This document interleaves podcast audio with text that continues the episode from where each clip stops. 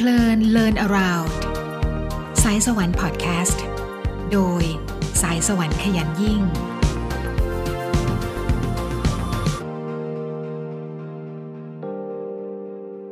สวัสดีค่ะ ฟังเพลิน Learn Around ในวันนี้เป็นหัวข้อเรื่อง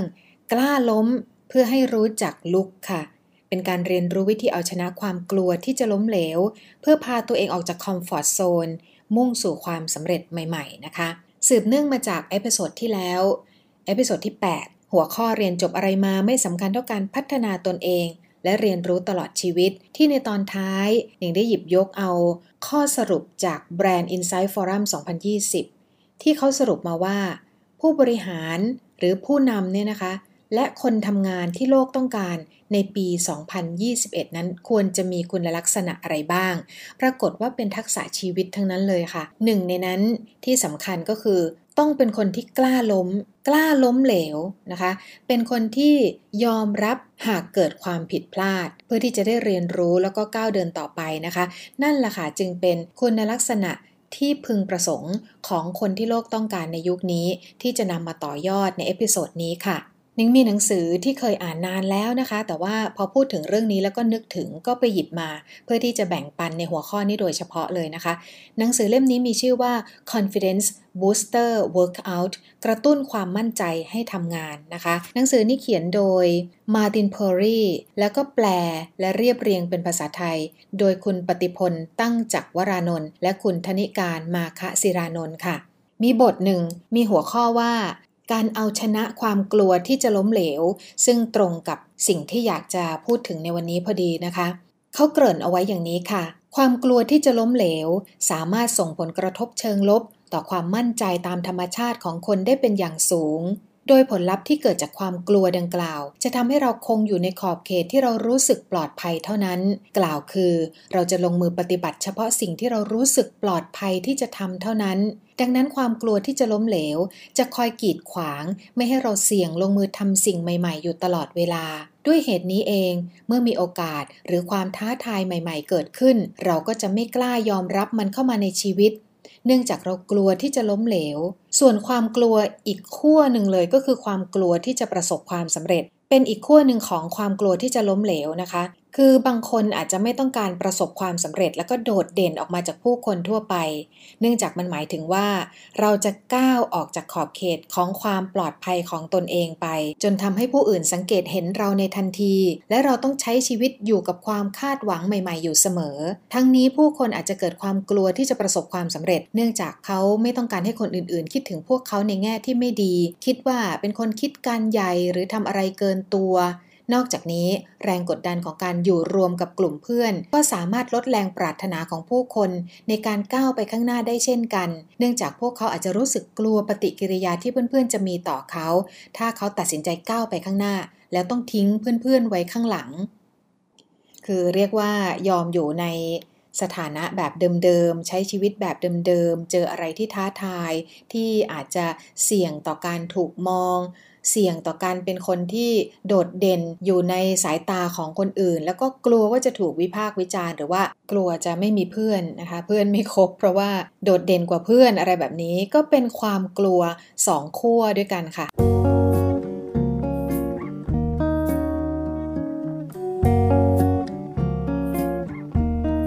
ความกลัวต่อไปก็คือความกลัวสิ่งที่ไม่รู้จัก บ่อยครั้งที่ความกลัวที่จะล้มเหลวเกิดขึ้นจากความกลัวสิ่งที่ไม่รู้จัก ถ้าหากคุณกำลังพยายามทำอะไรบางอย่างที่คุณไม่เคยทำมาก่อน คุณก็จะไม่แน่ใจเลยว่า ผลลัพธ์ของความพยายามที่คุณทุ่มเทลงไป จะออกมาเป็นอย่างไร ด้วยเหตุนี้เองคนเราจึงมักจะยึดติดอยู่กับความปลอดภัย และความมั่นคงของสิ่งที่เรารู้จัก ซึ่งมันหมายถึงการไม่ยอมรับความเสี่ยง และการตัดโอกาสที่จะล้มเหลวออกไปนั่นเองค่ะ อย่างไรก็ตาม การกระทำดังกล่าวอาจจะหมายถึงการที่คนเราเพิกเฉยต่อสัญชาตญาณของตนเอง ที่กำลังบอกให้เราลงมือทำอะไรสักอย่างอยู่ก็เป็นไปได้ตัวอย่างเช่น คุณอาจจะมีแนวความคิดที่ยอดเยี่ยมเป็นอย่างมาก ในการเริ่มต้นธุรกิจใหม่ แต่คุณก็ไม่กล้าที่จะริเริ่มดำเนินการตามแนวความคิดดังกล่าว เนื่องจากไม่เคยมีใคร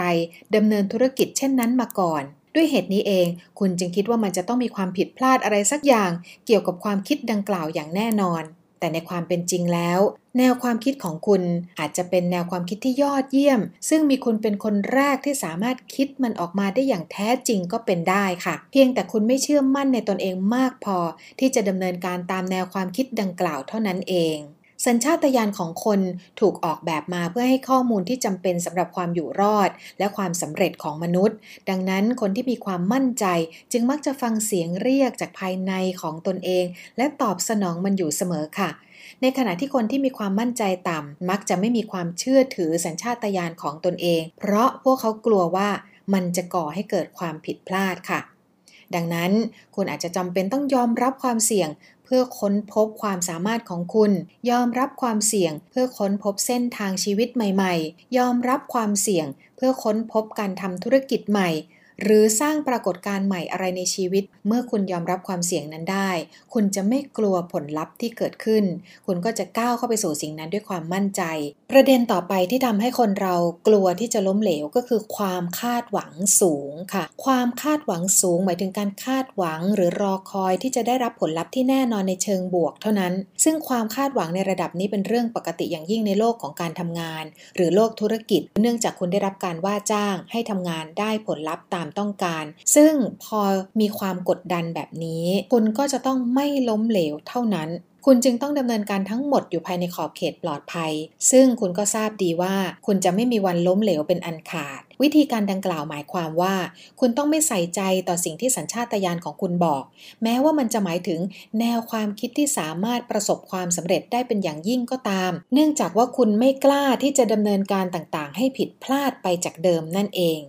ประเด็นต่อไปก็คือ วัฒนธรรมการกล่าวโทษค่ะ บางทีคุณอาจจะกลัวความล้มเหลวที่เกิดจากงาน หรือบางทีคุณอาจจะกลัวอารมณ์โมโหของเจ้านายของคุณ ซึ่งมีหน้าที่รับผิดชอบความล้มเหลวของคุณด้วยก็เป็นได้ กรณีดังกล่าวแสดงให้เห็นว่า คุณกำลังทำงานอยู่ในวัฒนธรรมของการกล่าวโทษ วัฒนธรรมการประสบความสำเร็จล่ะเป็นอย่างไรคนที่เป็นผู้นำองค์กร หรือว่าเป็นผู้จัดการที่ดีต้องสร้างบรรยากาศในการทำงาน เพื่อให้พนักงานเกิดความคิดสร้างสรรค์ ที่จะทดลองแนวความคิดใหม่ ๆ เพิ่มมากขึ้น โดยไม่ต้องกังวลว่าจะต้องถูกตำหนิ หรือวิพากษ์วิจารณ์ ถ้าแนวความคิดดังกล่าวไม่ประสบผลสำเร็จนะคะ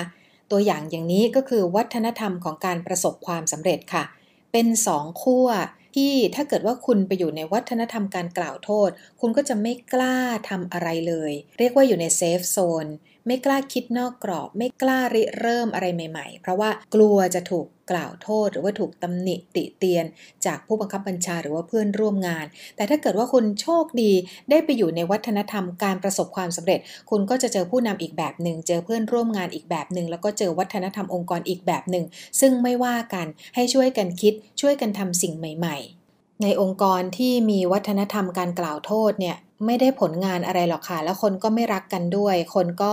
ขาดความสามัคคี เพราะว่ามีแต่คนจ้องจะจับผิดกันนะคะ แล้วก็จ้องที่จะเหยียดจุดอ่อนของเพื่อนร่วมงาน นะคะ เรียกว่าหาประโยชน์จากจุดอ่อนของเพื่อนร่วมงาน แล้วถ้าเกิดมีอะไรปุ๊บนี่ซ้ำทันทีเลยนะคะ ผู้บังคับบัญชาก็เป็นพวกไม่เคยชื่นชม ไม่เคยให้กำลังใจลูกน้อง แต่ว่าถ้าลูกน้องผิดปุ๊บซ้ำทันทีนะคะ หรือตำหนิให้อับอาย ต่อหน้าธารกำนันอะไรแบบนี้ก็จะเป็นวัฒนธรรมที่ทำให้เราไม่กล้าที่จะทำอะไรใหม่ ๆ เลยนะคะ ไม่กล้าที่จะก้าวออกจากเซฟโซนเลยคือ แต่ละวันเนี่ยฉันเอาตัวรอดไปวันๆก็พอแล้ว ผลงานขององค์กรที่มีวัฒนธรรมแบบนี้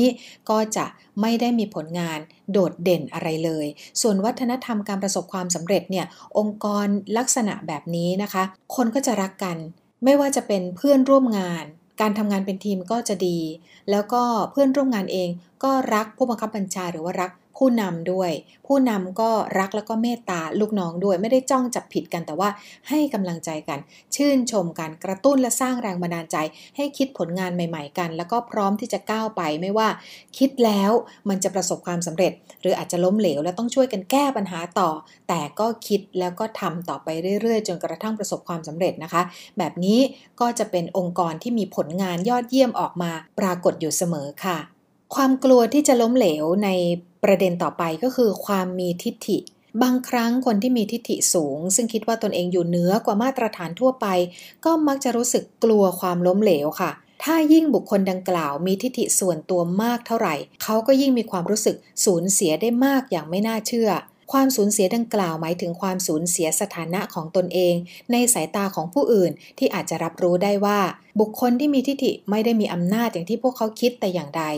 ด้วยเหตุนี้ บุคคลเหล่านี้จึงมักจะมีข้ออ้างที่จะไม่ลงมือทำสิ่งต่างๆ อยู่เสมอ เพื่อไม่ให้พวกเขาต้องประสบกับความล้มเหลว แล้วก็รู้สึกเสียหน้านั่นเองค่ะ อีกเรื่องหนึ่งคือ ความล้มเหลวในอดีต สิ่งนี้ก็เป็นสิ่งที่ทำให้คนกลัว ความล้มเหลวที่จะเกิดขึ้นในอนาคตจนไม่กล้าทำอะไรนะคะ ถ้าในอดีตคุณเคยมีประเด็นที่ล้มเหลวมาก่อน แล้วถูกวิพากษ์วิจารณ์อย่างหนักเกี่ยวกับเรื่องนั้นเนี่ย คำวิพากษ์วิจารณ์ที่คุณได้รับแล้วก็ความรู้สึกเจ็บปวดของคุณ มันอาจจะฝังใจ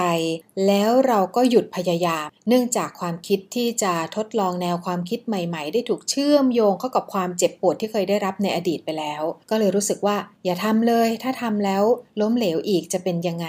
ถ้าทำแล้วถูกวิพากษ์วิจารณ์อีกจะเป็นยังไงนะคะ นี่ก็คือแผลในใจที่เกิดจากความล้มเหลวในอดีต นี่ก็เป็นปัจจัย ในหลาย ๆ เรื่องนะคะ ที่ทำให้คนเรานั้นกลัวความล้มเหลว แล้วก็ไม่กล้าที่จะทำอะไรเลย ทีนี้มาถึงวิธีเอาชนะความกลัวที่จะล้มเหลวค่ะเขายกตัวอย่างบอกว่า คุณสามารถลุกขึ้นยืนแล้วก็เดินได้ตั้งแต่ครั้งแรกที่พยายามหรือไม่ คุณสามารถพูดได้เป็นประโยคอย่างถูกต้องตั้งแต่ครั้งแรกที่คุณหัดพูดหรือไม่ คุณสามารถร้องเพลงได้อย่างไพเราะตั้งแต่ครั้งแรกที่คุณร้องเพลงหรือไม่ คุณสามารถทรงตัวได้อย่างยอดเยี่ยมตั้งแต่ครั้งแรกที่คุณขี่จักรยานหรือไม่ คุณสามารถว่ายน้ำได้ตลอดทั้งความยาวของสระว่ายน้ำตั้งแต่ครั้งแรกที่คุณว่ายน้ำหรือไม่คำถามเหล่านี้ทำให้ย้อนกลับมาคิดได้นะคะ คุณผู้ฟังว่าเราพอโตแล้วเนี่ยเราอยากจะทำอะไรแบบสมบูรณ์แบบเลยอะค่ะทำปุ๊บต้องดีเลย ชนะเลิศ มีประสิทธิภาพ ยอดเยี่ยม เอาขั้นนั้นกันเลย แต่ว่าจริง ๆ ถ้าย้อนกลับไปดูตามคำถามที่เขาตั้งให้เรากระตุกความคิดเนี่ยนะคะ ก็จะทำให้รู้ว่า เออ สิ่งที่มันเพิ่งเรียนรู้แล้วก็เพิ่งเคยทำครั้งแรกอะ่ะ มันมีความผิดพลาดได้ทั้งนั้นแหละ เด็กๆเข้าถึงไม่กลัวความล้มเหลว แล้วเขาถึงมีพัฒนาการ กว่าจะโตมาได้เนี่ยเขาต้องล้มแล้วล้มอีกใช่ไหมคะ กว่าจะเดินได้ เดินได้กว่าจะวิ่งได้ กว่าจะขี่จักรยานได้ กว่าจะว่ายน้ำได้ กว่าจะพูดได้ กว่าจะร้องเพลงได้ เขาไม่กลัวแล้วเขาก็ไม่อาย แล้วเขาก็ทำซ้ำๆจนกระทั่งเกิดพัฒนาการนะคะ แต่ว่าผู้ใหญ่เราไม่เป็นแบบนั้นค่ะ เราอายเรากลัวเสียหน้า เรากลัวถูกคนมองว่าไม่เก่ง เรากลัวถูกคนมองว่าไม่ดี เรากลัวถูกคนมองว่าทำไมทำแบบนั้นไม่ทำแบบนี้กลัวไปหมด ความกดดันที่จะต้องทำสิ่งต่างๆ ให้มันดีให้มันสมบูรณ์แบบนี่แหละค่ะทำให้ความสามารถในการเรียนรู้ของเราลดลง ดังนั้นในหนังสือเขาก็แนะนำนะคะบอกว่า ถ้าคุณกำลังสร้างความกดดันให้กับตัวเอง ที่จะต้องเป็นคนสมบูรณ์แบบจงผ่อนคลายลงค่ะ แล้วหยุดพยายามที่จะสร้างความเป็นเลิศให้กับตัวเอง เพื่อจะได้เดินหน้าต่อไปกับความคิดที่ว่า คุณเพียงแค่กำลังฝึกหัดมันอยู่เท่านั้น มาดูตัวอย่างของบุคคลที่ประสบความสำเร็จในการเอาชนะความล้มเหลวกันบ้างนะคะ เขายกตัวอย่างคนหนึ่งชื่อวิลมารูดอฟรูดอฟเนี่ยป่วยด้วยโรคติดเชื้อในปอด และไข้ฝีดาษเมื่อเธอมีอายุ 4 ปีค่ะ ซึ่งอาการดังกล่าวส่งผลให้ขาซ้ายของเธอเป็นอัมพฤกษ์แพทย์ที่รักษาก็บอกกับแม่ของเธอว่ารูดอฟจะไม่มีวันเดินได้อีก อย่างไรก็ตาม เธอตัดสินใจถอดโครงเหล็กออกจากขาของเธอ เมื่อมีอายุได้ 9 ปี เริ่มเข้าเรียนการเดินเมื่ออายุ 13 ปี และตัดสินใจเป็นนักวิ่งในที่สุดค่ะรูดอฟเข้าร่วมการแข่งขันทุกครั้ง แล้วก็เข้าเส้นชัยเป็นคนสุดท้ายเสมอเลย จนทุกคนบอกให้เธอเลิกวิ่ง แต่เธอก็ยังคงวิ่งต่อไป จนกระทั่งเธอชนะที่หนึ่งได้ในที่สุด หลังจากนั้นเป็นต้นมารูดอฟก็ชนะการแข่งขันทุกครั้งที่เธอลงแข่ง และได้รับเหรียญทองจากการแข่งขันระดับโอลิมปิกถึง 3 เหรียญด้วยกันค่ะ คนต่อมาก็คือโทมัสเอดิสันค่ะ ครั้งแรกที่นักประดิษฐ์ผู้มีชื่อเสียงคนนี้เข้าโรงเรียน อาจารย์ของเขาบอกว่าเอดิสันเนี่ยเป็นคนหัวช้าเกินไปและไม่สามารถเข้าเรียนได้ แต่ในที่สุดเขาก็ทำการทดลองมากถึง 2,000 ครั้งก่อนที่จะประดิษฐ์หลอดไฟได้สำเร็จ อาร์โนชวาสเนเกอร์เคยมีคนบอกกับเขานะคะว่า ถ้าเขาต้องการที่จะประสบความสำเร็จในฐานะนักแสดง เขาจะต้องเปลี่ยนสำเนียงการพูด แล้วก็ชื่อ เพราะว่าชื่อจำยากนะคะ แต่ในที่สุดเขาก็สามารถประสบความสำเร็จได้อย่างยอดเยี่ยมเป็นดาราที่มีรายได้มหาศาล โดยไม่ต้องทำอะไรทั้งสองอย่างนั้นเลยค่ะไมเคิลจอร์แดนล่ะ จอร์แดนเนี่ยถูกไล่ออกจากทีมบาสเกตบอลของโรงเรียนนะคะ แต่กลับกลายเป็นผู้เล่นกีฬาบาสเกตบอลที่โด่งดังที่สุด คนหนึ่งของโลกในที่สุดค่ะ ถ้าคนเหล่านี้ยอมแพ้ตั้งแต่ครั้งแรก พวกเขาคงไม่สามารถสร้างปรากฏการณ์ในการประสบความสำเร็จได้อย่างเช่นทุกวันนี้อย่างแน่นอนนะคะ ดังนั้นถ้าคุณไม่ประสบความสำเร็จตั้งแต่ครั้งแรก ก็จงพยายาม พยายาม และพยายามต่อไปค่ะ การทำความเข้าใจความล้มเหลว ความล้มเหลวเป็นเพียงปัญหาอย่างหนึ่งเท่านั้น ถ้าคุณตีความให้มันเป็นเช่นนั้น ซึ่งอันที่จริงแล้วมันอาจจะมีเหตุผลที่ดีอย่างยิ่งก็ได้ว่าทำไมคุณจึงประสบกับความล้มเหลวในสถานการณ์ดังกล่าว โดยมันอาจจะเป็นสาเหตุที่อยู่ภายใต้การควบคุมของคุณหรือไม่ก็ได้ ถ้ามันเป็นสาเหตุที่อยู่นอกเหนือการควบคุมของคุณ คุณจะกังวลไปเพื่ออะไร อย่างไรก็ตาม ถ้ามันเป็นสาเหตุที่อยู่ภายใต้การควบคุมของคุณ จงใช้ประสบการณ์ดังกล่าวไปในทางบวก เพื่อพัฒนาตัวคุณเองต่อไปค่ะ วิธีการของคนที่ลังเลในตนเอง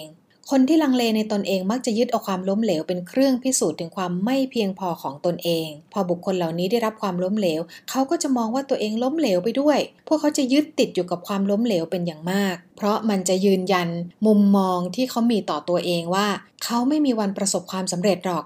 บุคคลกลุ่มนี้จะไม่สามารถมองความล้มเหลวเป็นโอกาสสำหรับการเรียนรู้เลย ด้วยเหตุนี้เขาจึงยอมแพ้ แล้วก็ถอยหลังกลับไปสู่ขอบเขตปลอดภัยของเขาอีกครั้งหนึ่ง เพราะพวกเขาไม่ต้องการที่จะประสบกับความล้มเหลวอีกครั้งนั่นเอง เขายกตัวอย่างคนที่ไป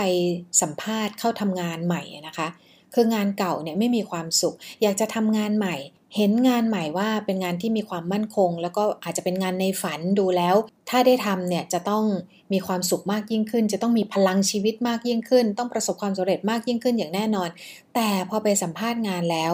ไม่ได้รับเข้าทำงาน คนที่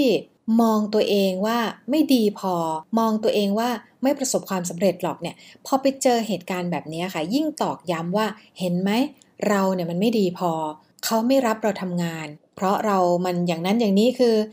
มองตัวเองในเชิงลบอะค่ะ แล้วก็คิดว่าการสัมภาษณ์งานนั้นอะมันเป็นที่สุดของชีวิตแล้ว ถ้าเกิดว่าเขาไม่รับทำงานเนี่ยแปลว่า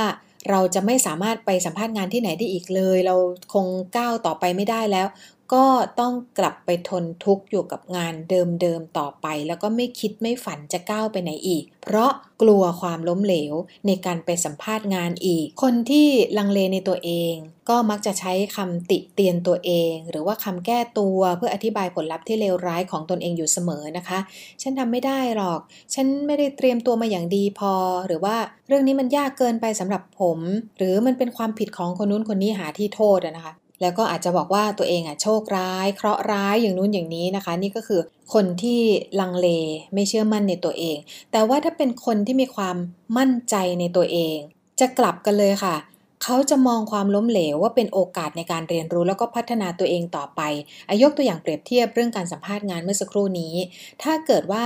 คนที่มีความมั่นใจต่อให้เขาไปสัมภาษณ์งานงานหนึ่ง แล้วไม่ผ่านการสัมภาษณ์ ไม่ได้ไปทำงานนั้นหรอกนะคะ แต่ว่าเขาจะเรียนรู้ว่าอ๋อการไปสัมภาษณ์ครั้งนั้นน่ะมันมีสถานการณ์อย่างไร เราไปเจอบรรยากาศในการสัมภาษณ์แบบไหน เรามีจุดแข็งจุดอ่อน ในการเผชิญหน้ากับสถานการณ์นั้นอย่างไร เราถูกตั้งคำถามแบบนี้แล้วเราตอบไปแบบนี้ มันดีหรือไม่ดียังไงนะคะ เขาจะนำเอา เหตุการณ์ที่เกิดขึ้นนั้นนะคะ มาเป็นบทเรียนแล้วก็ประเมิน แล้วก็สามารถที่จะเก็บเกี่ยวสิ่งที่ได้เรียนรู้ครั้งนั้น ไปใช้ประโยชน์ในสถานการณ์อื่นต่อไป อันนี้คือในมุมของคนที่มีความมั่นใจนะคะ ไม่รู้สึกว่านั่นคือเสียหน้า ไม่รู้สึกว่านั่นคือการล้มเหลว แต่ว่านั่นคือบทเรียน นั่นคือการเรียนรู้ แล้วก็เป็นการเปิดโอกาสให้ตัวเองสามารถที่จะล้มเหลวได้ บุคคลประเภทนี้คือ มักจะถือคติว่า พวกเราจะไม่มีวันประสบความล้มเหลวหรอก มีแต่ความสำเร็จและการได้เรียนรู้สิ่งใหม่ ๆ เท่านั้น นี่แหละค่ะคือแนวคิดของคนที่มั่นใจ ใช้ความล้มเหลวเป็นแหล่งข้อมูลตอบสนองสิ่งที่พวกเขาได้กระทำลงไป แล้วก็บทเรียนที่ถ้าเกิดว่า เขาได้เรียนรู้ว่ามันเป็นจุดอ่อน หรือว่าทำแล้วไม่มีประสิทธิภาพ เขาก็จะได้เรียนรู้ว่าอะไรคือสิ่งที่เขาจะไม่ทำอีกในอนาคต กล่าวโดยสรุปก็คือ ถ้าคุณล้มเหลวจงมองหาสาเหตุ และทางแก้ไขปัญหาดังกล่าว เขียนโอกาสที่เป็นไปได้ทั้งหมด แล้วถามตัวคุณเองว่า คุณได้เรียนรู้อะไรบ้าง เพื่อทดลองใหม่อีกครั้งต่อไปค่ะ อีกหัวข้อหนึ่งเขาแนะนำว่า เราลองตั้งคำถามดูนะคะว่า ถ้าเกิดเราล้มเหลวเนี่ยจะเกิดอะไรขึ้น คือประเมินสถานการณ์ไว้ล่วงหน้าเลยนะคะ ลองคิดว่าจะเกิดอะไรขึ้น ถ้าเกิดว่าคุณทำอะไรบางอย่าง ที่อยู่นอกเหนือขอบเขตความปลอดภัยของคุณ แต่ว่ามันล้มเหลว มันไม่เป็นไปอย่างที่คิด เราลองประเมินดูค่ะว่า ตัวเราเอง ถ้าเกิดว่าเจอเหตุการณ์นั้น เราจะรับมือกับมันยังไง เราจะพูดอะไร คนอื่นๆ จะพูดว่าอะไร ครอบครัว